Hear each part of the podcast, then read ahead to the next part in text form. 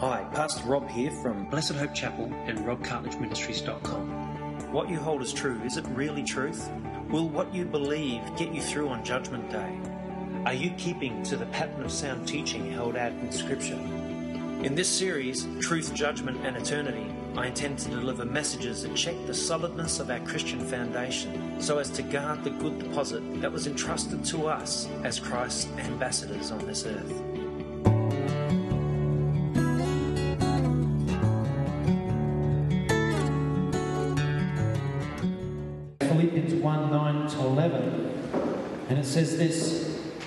And this is my prayer. This is Paul, and he's saying, and this is my prayer that your love may abound more and more in knowledge and depth of insight. So it's a love that has depth of insight. So it's not just, you know, loving, you know, uh, loving without understanding. It's loving through a depth of insight. I think there's, there's a whole sermon just in that verse alone. What is that depth of insight in which we love? Right? That's when, when you get called to love one another. Jesus says, This is a, my command, a new command I give you love one another. It's a command to love one another.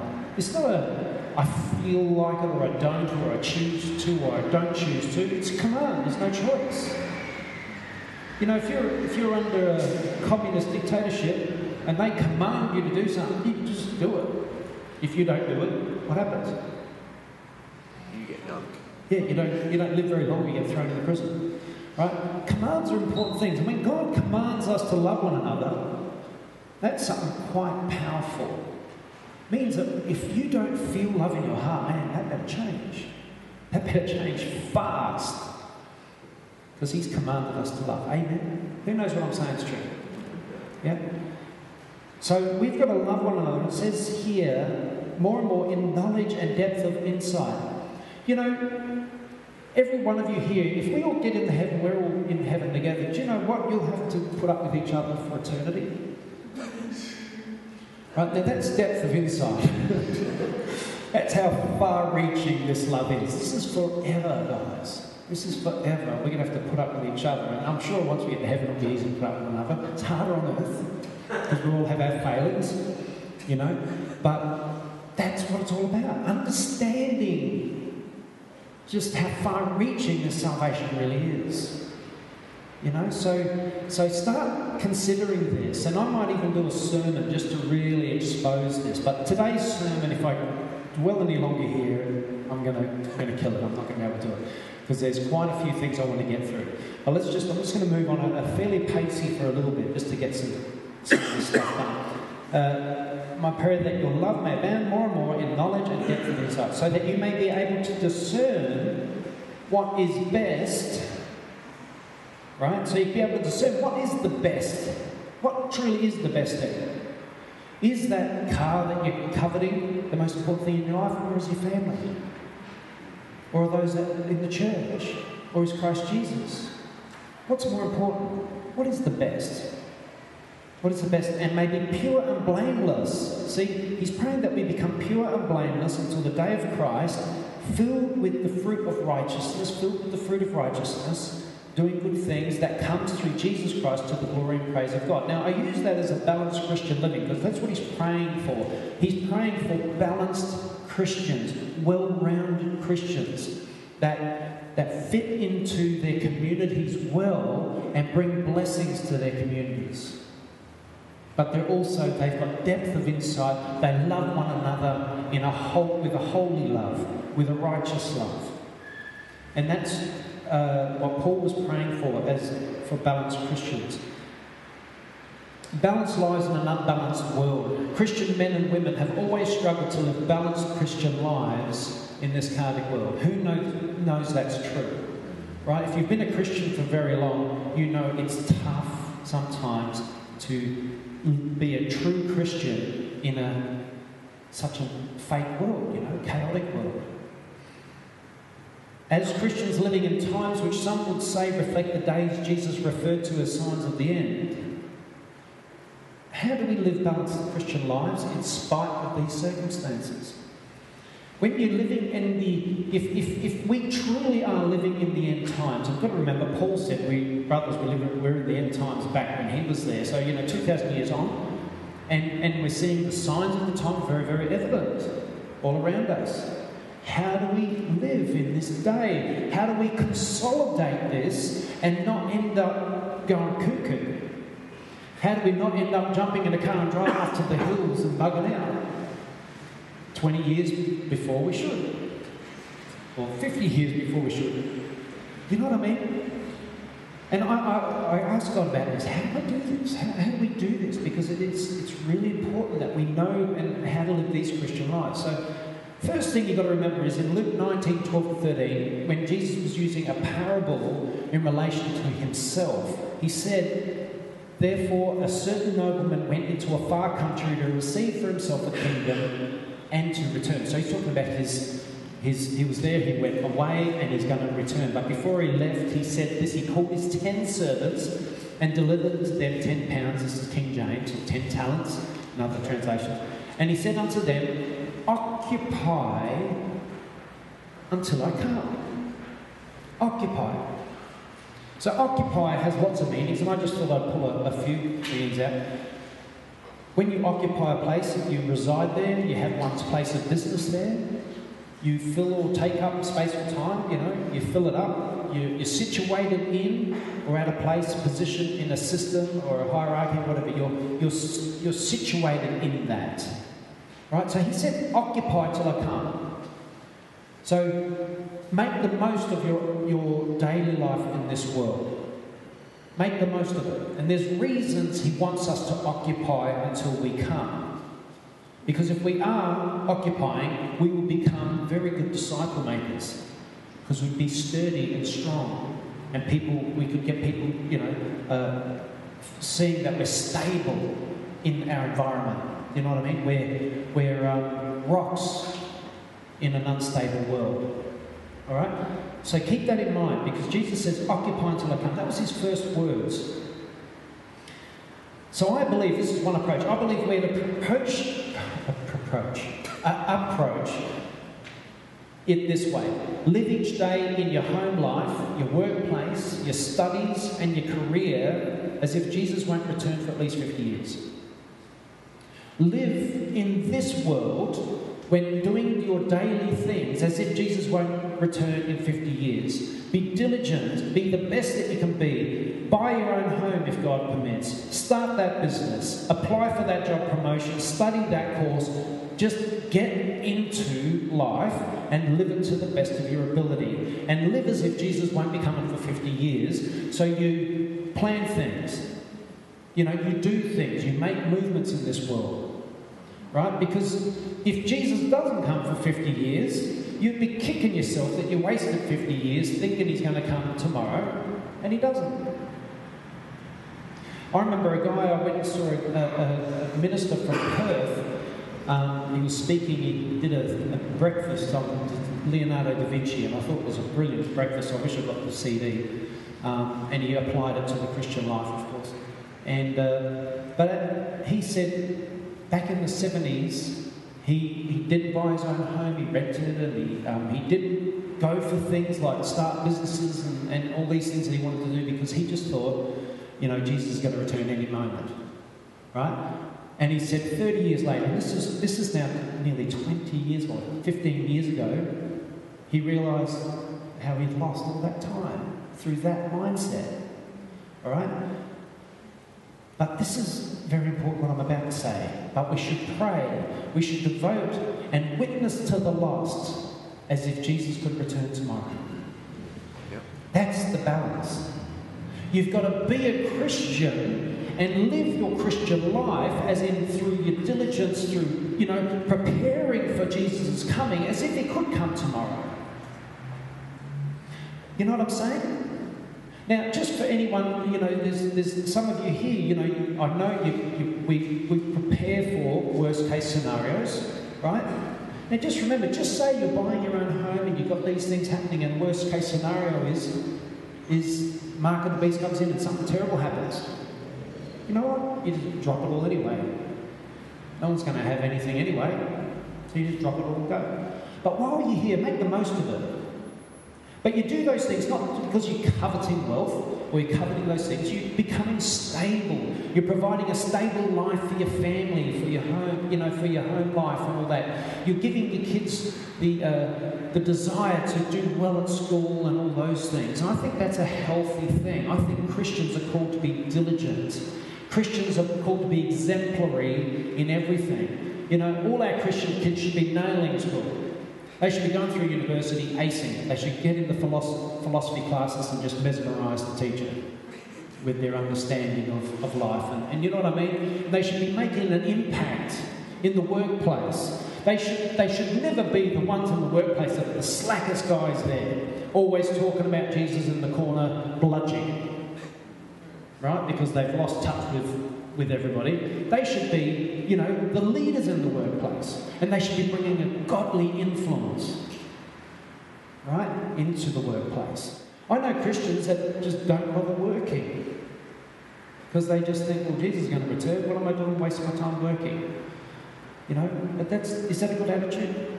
No, we're meant to, we're meant to be out there working and, and, and productive, living a proper life like that. Oh, let's go to Hebrews 10 23. So let us hold unswervingly to the hope we profess, for he who promised is faithful.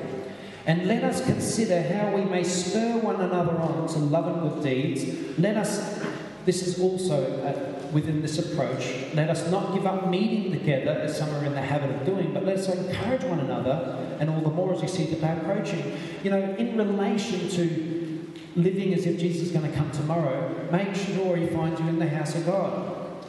Make sure he finds you among believers. Do you know, um, there was a period in Vina and my marriage uh, and our family where we stopped going to church because certain things happened, and you know, because we've been Christians, I've been, you've been longer than me, 20 or more years, 25 years. And uh, during that period, when we didn't go to church, we actually didn't end up fellowshipping with anyone for quite a long time. And you know, when we finally stepped back into church, and it wasn't even a really, really good church, but I was, I was spiritually starting hungry. You know, when I just heard someone just speak a, a verse from the Bible, it's like, whoa! There was nothing, you know, it's just that I've been so long since I've heard it, so long since I've had that connection. Now, we're supposed to not give up meeting together, continue to meet together, and all the more as we see the day approaching. Now, if you're thinking Jesus could return tomorrow and you've got that urgency in your spirit, you know, get together, encourage one another, meet together, have coffees together, discuss things, get into the Word of God, you know, start Bible study groups together and stuff. Get deep into this thing because there is so many things in here we have are yet to discover. There's so many, so many depths of insight in the Word of God that we have not even touched on. You know, I'm sure in the accumulated whole of the body of Christ over the last 2,000 years, I'm sure they've probably uncovered most. Um, but I believe God wants it for you personally. Amen. To know this thing like the back of your hand and have it deep. And that's why I like what Bill's doing with the pressuring us to learn the scriptures. Because who knows that's important. Like Bill said, he was feeling a little depressed, a bit oppressed for a few days, started to do his memory verse, and as he said it in his mind a few times, it lifted. And he didn't even know why. What was it? Yeah, because the Word of God is powerful. It's sharper than any double edged sword. It penetrates even to dividing soul and spirit, joints and marrow. It judges the thoughts and attitudes of your heart. You know, it judges us. It makes us get repentful, makes us like get, want to get clean before God. And we need it. We need to hear it every day. If you don't read the Bible every day, read it every day. Get it into your heart. We don't realise, it's not until we get to heaven that God's going to say, Did you know just what this would have done in your life if you just picked it up every morning and, and every night and, and through the day and you just floated it in your head and you played Bible tapes in your car and you know what I mean? Do you know what this would do would have done inside you, you would have been shining like light. Whereas you neglected it and you wondered why you always felt so bad all the time. You know, there's something in it beyond our comprehension. And just leave it at that for now so you, you can start looking deeper into it. All right, let's keep moving. As to what I believe we are to preach from this pulpit, from this pulpit, I'm just talking from this church, from this pulpit. During these days, I came to the following list, and this list is not in order of importance. I couldn't figure out an order of importance, so I just left it as I as it came to my mind. And I have 20 things that I'm going to zoom through. So wish me luck. The first thing is we've got to encourage and build up each other's faith. That's what we're here to do. We've got to make sure that you stay the course, that you stay strong in Christ, that you're pumped up to be Christian, that you're pumped up to serve Him, and that's what it's all about. Amen? Yeah. You know, when it comes down to it, when Jesus returns, you want to be one of those jumping up and down saying, I knew it, I knew it. You don't want to be one of those guys that you feel suddenly, oh man, I wish I didn't think so, you know, little of you all those years. I wish I had the right attitude towards you so that I could be jumping up and down like this guy who was committed with all his heart. Even in the face of persecution and trouble, he did not stop being that passionate to serve you. Yeah? All right, so 1 Thessalonians, everyone's there. 1 Thessalonians 5 11, and it says this Therefore, encourage one another and build each other up, just as in fact you are doing, as the other scripture um, I quoted before in um, Hebrews 10 23 to 25. It says, Encourage one another, and all the more as you see the day approaching. So that's what we're to do. We've got to accurately preach doctrine. Now, this is important. Let's quickly go to 1 Timothy 4 16. Get ready to bounce around the Bible a bit. And it says here, watch your life and doctrine closely. I like that. Watch your life and your doctrine. So, watch the way you live, how you conduct yourself, and the doctrine that you believe. Now, it's important we believe the right doctrine. Because the right doctrine will save you. It says this persevere in them, because if you do, if you persevere in the right doctrine, you will save both yourself and your hearers. So if you're persevering in the wrong doctrine, the implication is you could not be saving yourself, and you might not be saving those that listen to you. So I want to be very careful, like with a doctrine like the doctrine of salvation, that I preach it correctly. Because if I mishandle that doctrine and falsely lead you to believe you're saved when you're not saved, because you aren't living in repentance, and when I say living in repentance, it means you've turned and walking in the other direction from what the way you were walking when you're in the world. If, if you're not living and walking in that direction of repentance, of, of with your back to the old life, then you aren't living in repentance, and therefore your salvation is in jeopardy. That's why, and the doctrine has been so watered down, and I'm about to talk about it, I won't have to when I get there. That doctrine has been so watered down in the 20th century that people just think a simple older confession will save you. Just, yep, I believe Jesus is my Lord and Savior. Great. All right. Continue on in your life as normal, nothing changes, but now they are Christian. But there's no life change. Who knows there has to be a life change? Now, do you think Peter's life was radically changed when he turned to Jesus? Do you think he was completely sold out and single eyed, Jesus Christ?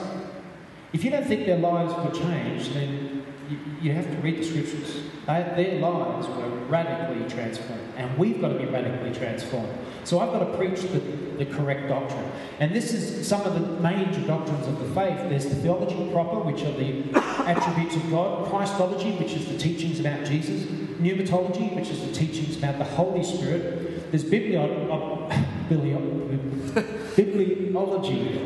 which is the teachings about the Bible as a whole, like, you know, um, Old Testament, New Testament surveys, that sort of thing.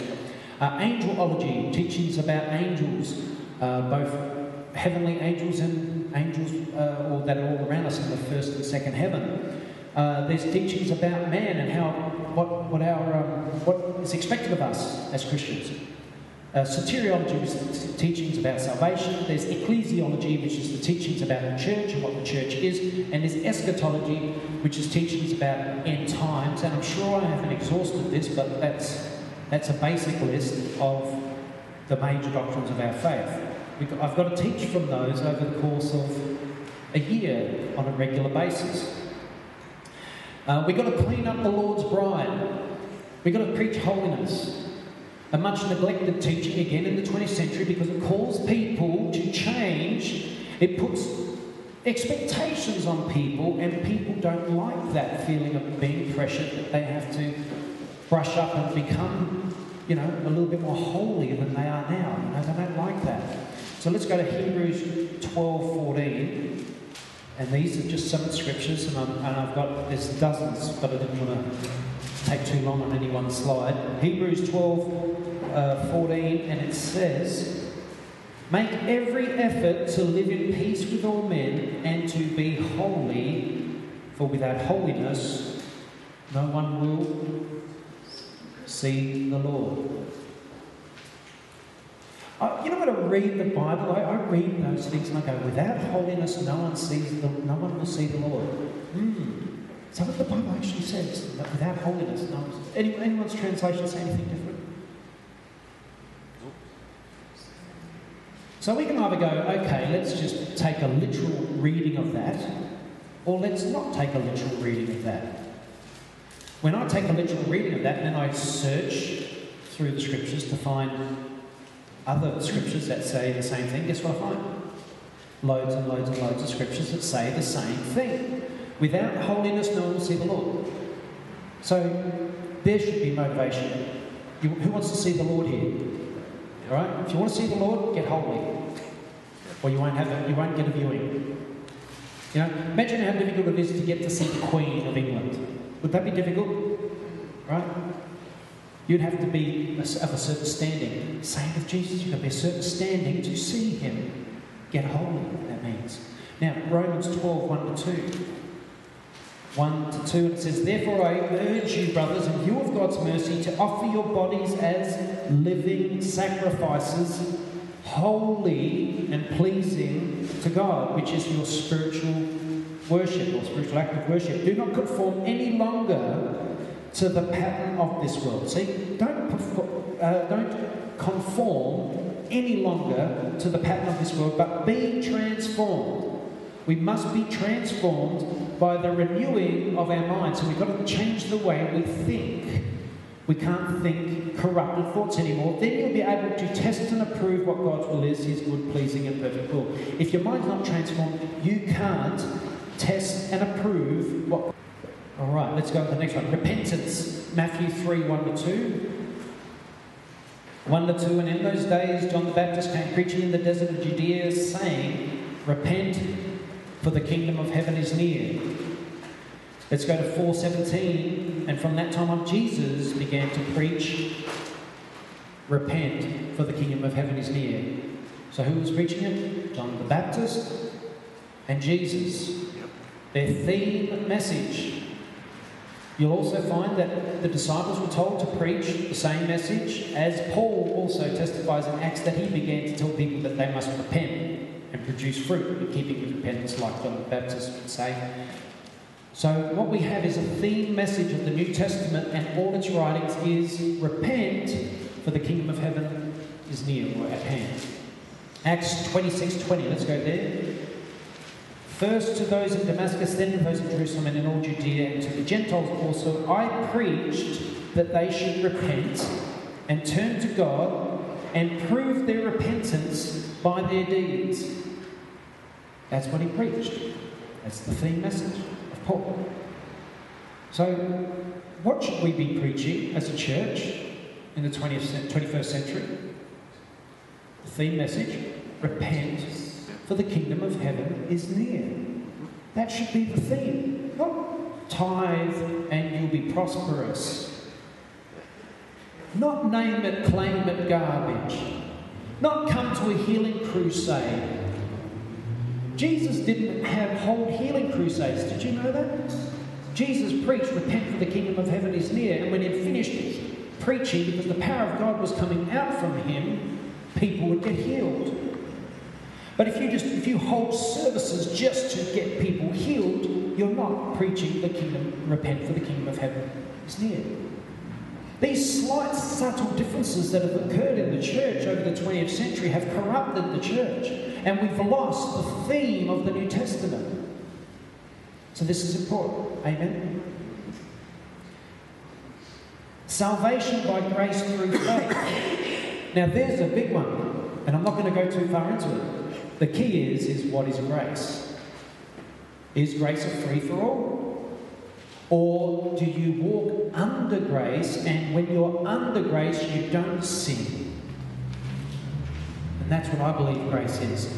You get under grace, and when you're under grace, you do not sin because the Holy Spirit moves you.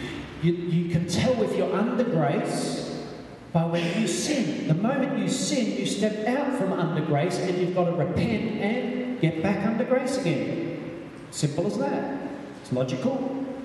You know, you think back in the, in the times in Egypt, and Pharaoh was, you know, causing all that trouble in Egypt. And uh, Moses was was declaring all these judgments, and then there was the final judgment, which was to um, the destroying angel, sorry, my mind just got distracted, don't worry.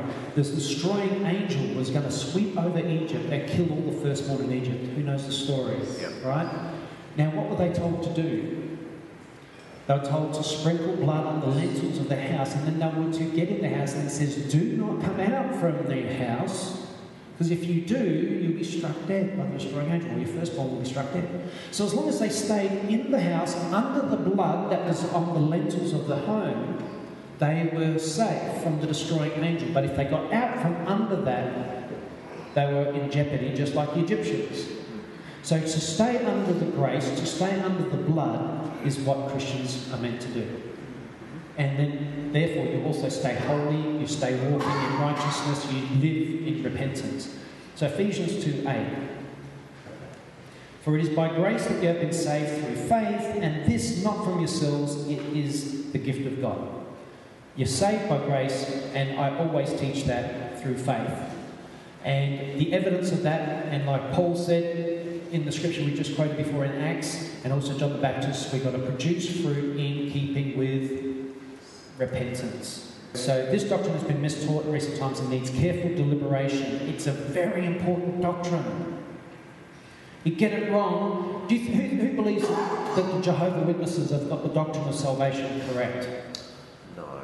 In your studies of the Jehovah, Jehovah, Jehovah, in the study of Jehovah Witnesses doctrine and their doctrine of salvation, I, from my studies, they've got it completely stuffed up. There is no salvation in what they teach.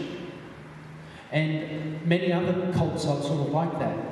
So they're believing it, they're reading their New World Abomination, which is a mistranslation of the scriptures, and they're deceived by false doctrine. And they believe they've got salvation. But it's so important, it needs careful deliberation. We've got to really, really study it closely. We've got to get really close to the scriptures. Um, I've got a couple of sermons you should watch. One is called If Christians Must Watch. It's a, probably one of the most important uh, sermons I think I've got in my collection. Also, there's another one I, I did called Assurance of Salvation, which also is one that you should watch as well. And watch it, if you don't quite get it, watch it a few times just to get it into your head because it is the scriptures and it's got more scriptures getting stated than most sermons that I preach. The judgment. We should preach on the judgment. Matthew 12, 36 to 37. I've got some sermons on judgment online you can see as well Judgment Day 1 and Judgment Day 2. Also, a recent one that I did called The Day of Judgment. But I tell you that men will have to give account on the day of judgment for every careless word they have spoken. For by your words you'll be acquitted, and by your words you'll be condemned. So by your words. Now, is it by a word that if you confess with your mouth that Jesus is Lord, believe in your heart that God raised him from the dead, you shall be saved? So it's with a word and a belief in your heart that you're saved. You can also unsave yourself by saying, I don't believe Jesus is Lord and I don't believe in my heart. So by your words you'll be acquitted, and by your words you'll be condemned. Now I know Christians that have once said that and believed it, and then they've unsaid it, cancelling it out.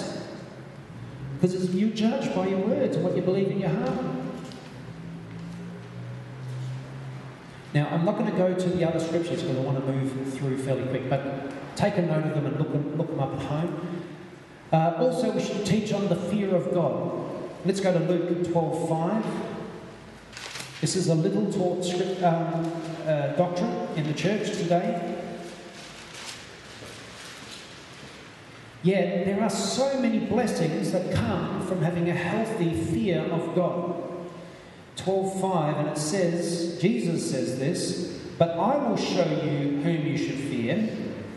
So remember, these, gra- these words have gravity. These are Jesus' very words. I will tell you. I will show you who you should fear. Fear him who, after the killing of the body, has power to throw you into hell. Yes, I tell you, fear him. Jesus makes it clear.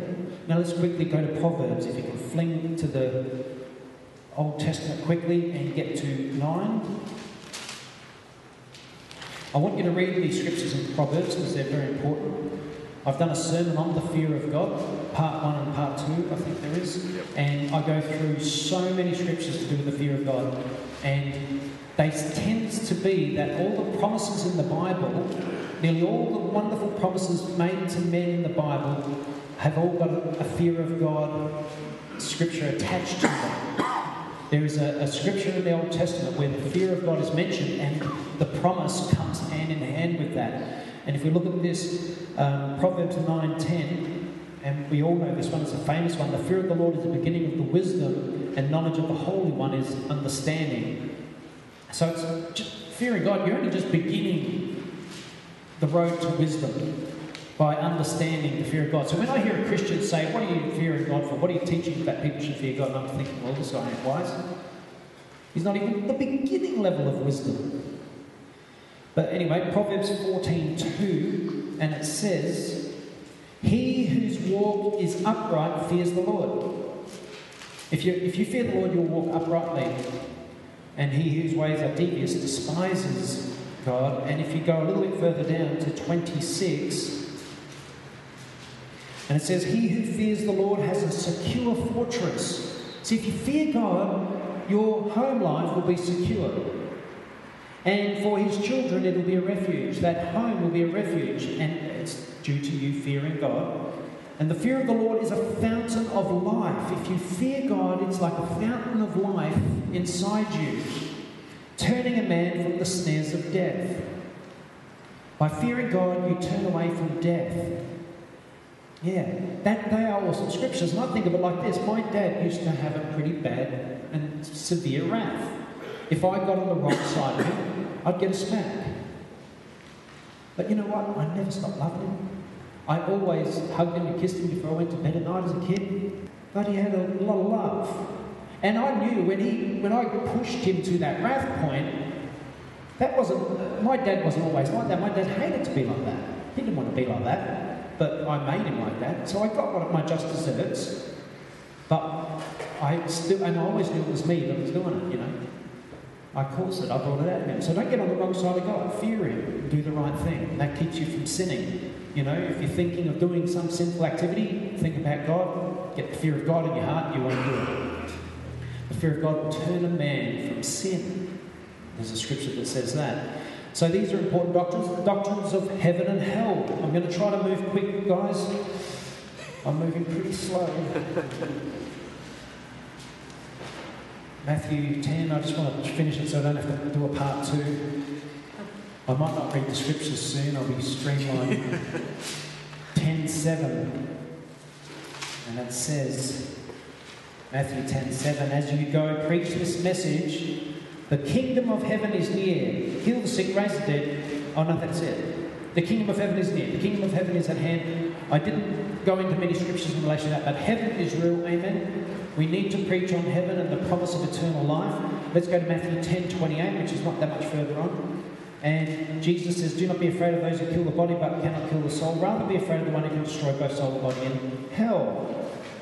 So hell is real also. And there are some pretty descriptive descriptions of hell in the Bible. Pretty graphic. You don't want to go to hell. Alright? So fear God do the right thing. Live for Him. And keep yourself encouraged and build up in the faith. Alright, culturally corrupting exposés. Let's go to Ephesians 5.11. And the reason why we we do look into these things, we've got to stay aware of what the devil's doing because we can get pulled into his schemes. 5.11 says, um, says, have nothing to do with the fruitless deeds of darkness, but rather expose them. Expose the fruitless deeds of darkness. Expose what Satan is doing. That's why I love Joe Schimmel. He exposes the rock industry and the pop industry. He exposes Hollywood for all they are. They, they, they're out to corrupt the people of God, or even just people generally, and keep people from turning to God. That's what they're really doing. Let's go to the next one is apologetics, reasoned, argument, reasoned arguments for the faith. 1 Peter 3.15. And this is important. We should know some really good apologetics. Get our minds ticking the right way. See, I don't believe in God blindly.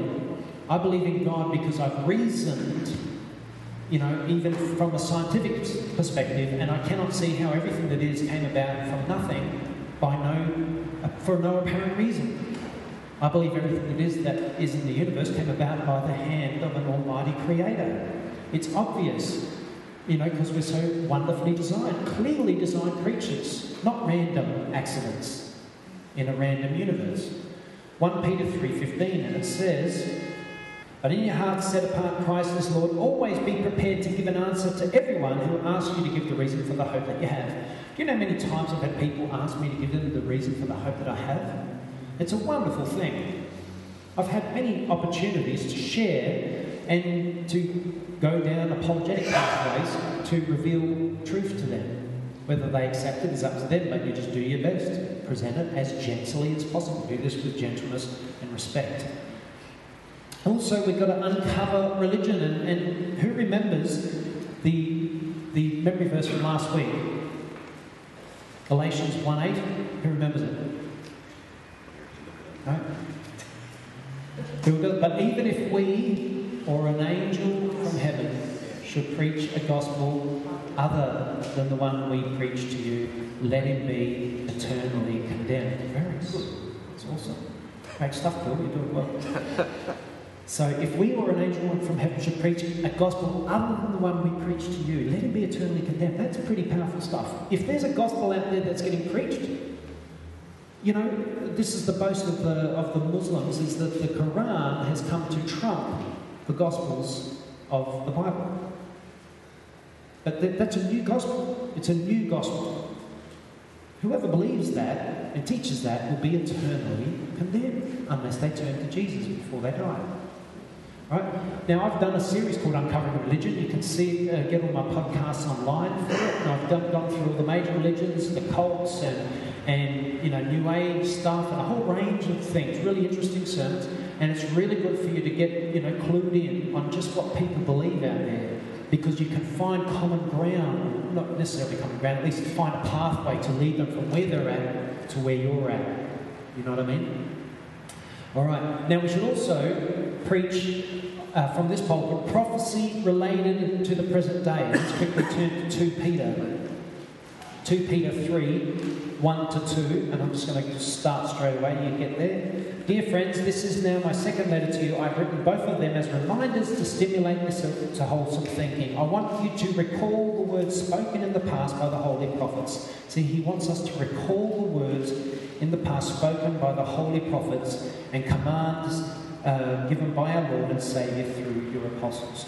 So we are to take very seriously um, the prophecies of the past and see how they relate to the present day. All right, historical surveys of the Old New Testaments, biblio- bibliology.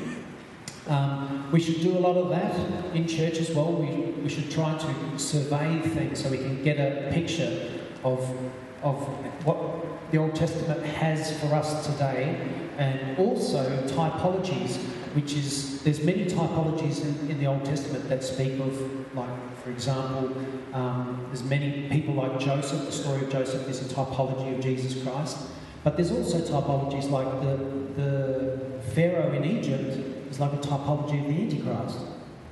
Okay? So we get many pictures in the Old Testament that helps us to understand things. And even the whole thing that happened in Egypt, the whole um, uh, thing that caused the Exodus, the, the uh, tribulation that they went through, is a picture of the tribulation coming that will be in the last times. And as Moses and Aaron stood up, there's going to be two witnesses standing up in the last days as well in Revelation 11. So th- these are interesting things, we've got to look at all these things from a historical perspective. Eschatology is also an important thing, um, and that's talking, teachings about end times. I'm not going to go into the scriptures, but look them up when you get home. If you need more time to write down those scriptures. Actually, while you're having more time, and read one. just hold out a little bit longer. Sorry, guys, it's a big sermon, so I'm just trying to finish it. Uh, 2267, and it says, The angel said to me, These words are trustworthy and true. That's the book of Revelation. The Lord, the God of the spirits of the prophets, sent his angel to show his servants things that must soon take place. So he sent his angel to show us things that must take place. So we've got to be aware of them. We've got to be awake to end time scenarios. And that's why the study of eschatology is a fascinating study, especially in these times, because we get to see things like, wow, that's happening over there, you know. Um, so it's, it's a really powerful uh, doctrine that we must look at. Now, also, martyr witnesses. Now, the reason why I put martyr and witness together is because in the, well, if I go to the verse, Acts 1 8, let's quickly spin over there. Acts 1 8, where it says, but you will receive power when the Holy Spirit comes on you, and you will be my witnesses in Jerusalem and in Judea and Samaria to the ends of the earth. Now, that word witness there is martyr in the Greek, martus. All right? It's, it means, the witness means martyr, right? So all the witnesses of the early church were martyrs. They were called that in Greek. Now, at that time, when they first were called martyrs, martyr didn't mean someone who laid his life down for the faith. But it didn't take long before that's what it became to mean, because they all laid their life down for their faith. So it became synonymous with it. You know, this guy, he's a, he's a martyr of Jesus Christ, and he just died and didn't recount of his faith. And that's what martyr became the meaning of from that time forward. So when you say, I'm a witness, you're saying, I'm a martyr. But do you understand the full impact of what a martyr is? Someone who's prepared to lay his life down for the faith. I used to challenge congregations, and I've challenged a few that I've preached in, you know, and ask them, are, are they prepared to lay their life down for the faith?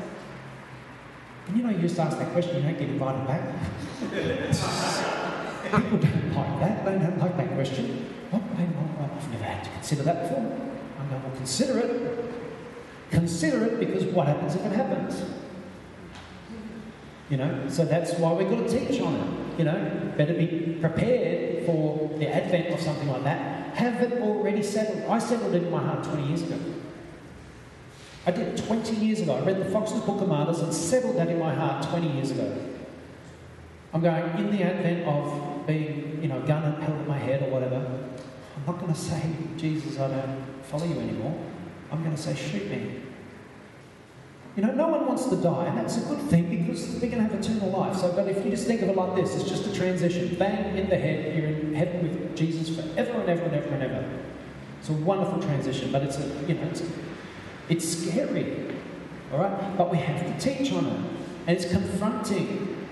It's very, very confronting. And Jesus says, unless, if you love your life in this world, you will lose it. But if you lose your life in this world for me, you will find it. Unless you take up your cross, you are not worthy of me. If you don't, if you don't have a martyr attitude, you're not even worthy of Jesus. These are powerful words. They're salvational words. So, must be taught. But the pulpits are quiet in so many churches on these doctrines. Quiet as a mouse. They don't speak about them because they're too scared to, because they don't breed big mega churches. because most people walk out and go, never come back in. Know, they don't breed big churches. But what we got is a remnant. That's what we want. We want the remnant. We want the real Christians. You know, those hardcore, want the truth, need to hear it, awake to everything. Now, I'm not going to read the rest of those scriptures. I bet you're glad about that. Now, conspiracies, facts, and theories, we've got, to, we've got to look at them as well. We can't be ignorant of them. Psalm 64 2. You know, I looked up the word conspiracy in the Old Testament. I was blown away by how many times God uses the word conspiracy throughout the Old Testament. But these are just a few things. Psalm 64 2. Quickly jump there if you can, or if you don't want to jump there, I'll just read it and make it all a lot quicker. 64 2, and it says, Hide me from the conspiracy of the wicked. Hide me, protect me. That should be our prayer. We should be praying, Hide us from the conspiracy of the wicked in this world. Because there is a conspiracy. Jeremiah 11 9 to 10 talks about a conspiracy that was going on in Israel at the time. And 2 Corinthians 4 3 to 4. We're just going to jump there. So 2 Corinthians 4 3 to 4, and it says, And even if our gospel is veiled, it is veiled to those who are perishing. Listen to this the God of this age has blinded the minds of unbelievers so that they cannot see the light of the gospel of the glory of Christ. The God of this age, the God of this world, has blinded the minds of people out there in the world. The minds of a lot of people in Adelaide are blinded by the God of this world. That's a conspiracy. That is a conspiracy. Satan is the conspiracy. And, and I remember Stan Deyo put up, uh, put up a, a, concept with the, the great conspiracy. He called it cosmic conspiracy. And it really comes down to this. All the conspiracies in the world come down to one thing. It's the battle for souls. That's it, the battle for souls. And it's between God and Satan. I thought, makes perfect sense. All conspiracies lead to that one thing. Who's going to get saved in the end? Because when we're standing at Judgment Day, everything else doesn't matter. It comes down to one thing. Who's saved and who's not. Hmm. Nicely refined, anyway. The gifts of the Spirit. We should look into the gifts of the Spirit. It's a very important thing. Um, I won't read the scriptures. Write them down if you can. If you ask me later, you'll see them online soon and there's motivation to live and succeed in life. I should be teaching about that. I should be making sure that you guys have plenty of motivation. There's some really good scriptures in relation to that, which I don't have time to preach right now. Um, should have made it two parts, shouldn't I? And prayer. Now, I said order of importance now. I don't know why it ended up at 19. It should have been like up there at number one or two, you know, if it's in order of importance. But probably number one. Prayer is the key. Amen. Um, we've got to pray all the time. We've got to live lives of prayer. We've got to be in communication with our Lord and Saviour constantly. Right? You get out of, out of if you lose your connection with Jesus through the day, you'll be guaranteed that you're going to go away the way. So, sometimes that happens. Elisabeth Elliot said this prayer lay, lays hold of God's plan and becomes the link between His will and its accomplishment on earth. I like that. Amazing things happen, and we are given the privilege of being the channels of the Holy Spirit's prayer. When you pray, the Holy Spirit prays through you. Now, you want the Holy Spirit to pray through you as much as possible. You want the Holy Spirit to be active in you as much as possible, and you do that by prayer. Stay in prayer, the Holy Spirit stays active in you. Lose your prayer, the Holy Spirit isn't active in you as he should be. You can have your, but at the same time, you can have your mind filled with, with prayer or mind filled with the things of God. You know, and prayer is an interesting thing. Um, I, I have found that it's not just gabbling away to God. It's listening to God, but it's also God leads you through the scriptures. And as your mind gets filled with the scriptures, as you're looking over and you're dwelling on them, God gives you thoughts. And in a sense, that's like you're in communication with Him because He's speaking to you through His Word. So prayer is an interesting thing, and it's something that I must preach on a lot. Uh, and devotional life. Um, we are to live devote, devoted Christians' lives, Christian lives in every way reading the Bible, witnessing, being active um, in our community, and, and so on. We, we really got to be devoted to the Christian life. Amen. All right. Thanks for putting up with the longest sermon. Um, let's pray. Thank you, Jesus. Lord, I thank you for this uh, honour today to go to preach to these wonderful people. Thank you for so much content and so much that I, I couldn't preach on it all properly. But Lord, I thank you that, you've helped us to see a, or get a picture of a well-rounded and balanced Christian life as well as Christian teaching in this uh, church. And I just pray that you enable us as a church to preach on all of these uh, important elements of the faith, and uh, even for us to consider when many of the guys here are preparing their five minute message or the communion, that they look at some of these important doctrines and important elements and, and maybe draw from them for their messages. And so that we can, in the course of a, a year, we can cover the full counsel of God in this church. Because, Lord, it's a, it's a big, big responsibility to, to encourage and build a church uh, by your Spirit. So I pray that you do this work. You said, unless the Lord builds the house, his people labour in vain. And Lord, I don't want to be labouring in vain. So I pray for your help to do this, to deliver this to these people uh, year in, year out. And I pray that everyone here that speaks from this pulpit will also be anointed to deliver elements of the full counsel of God every time they speak. So I pray this in your wonderful name. I just pray right now that you bless our fellowship time, you bless the time that we spend together, that you um, just move in and, among us so that we can um, be united as a people. And uh, I pray that your, the conversations that we engage in are holy and honourable before you. And just bless everyone here this week, and may they have a wonderful week in you. Uh, and fill them with your spirit, guide them and direct them, and cover them in your precious blood, and keep them strong on the path of life. In the name of Jesus, amen. Amen.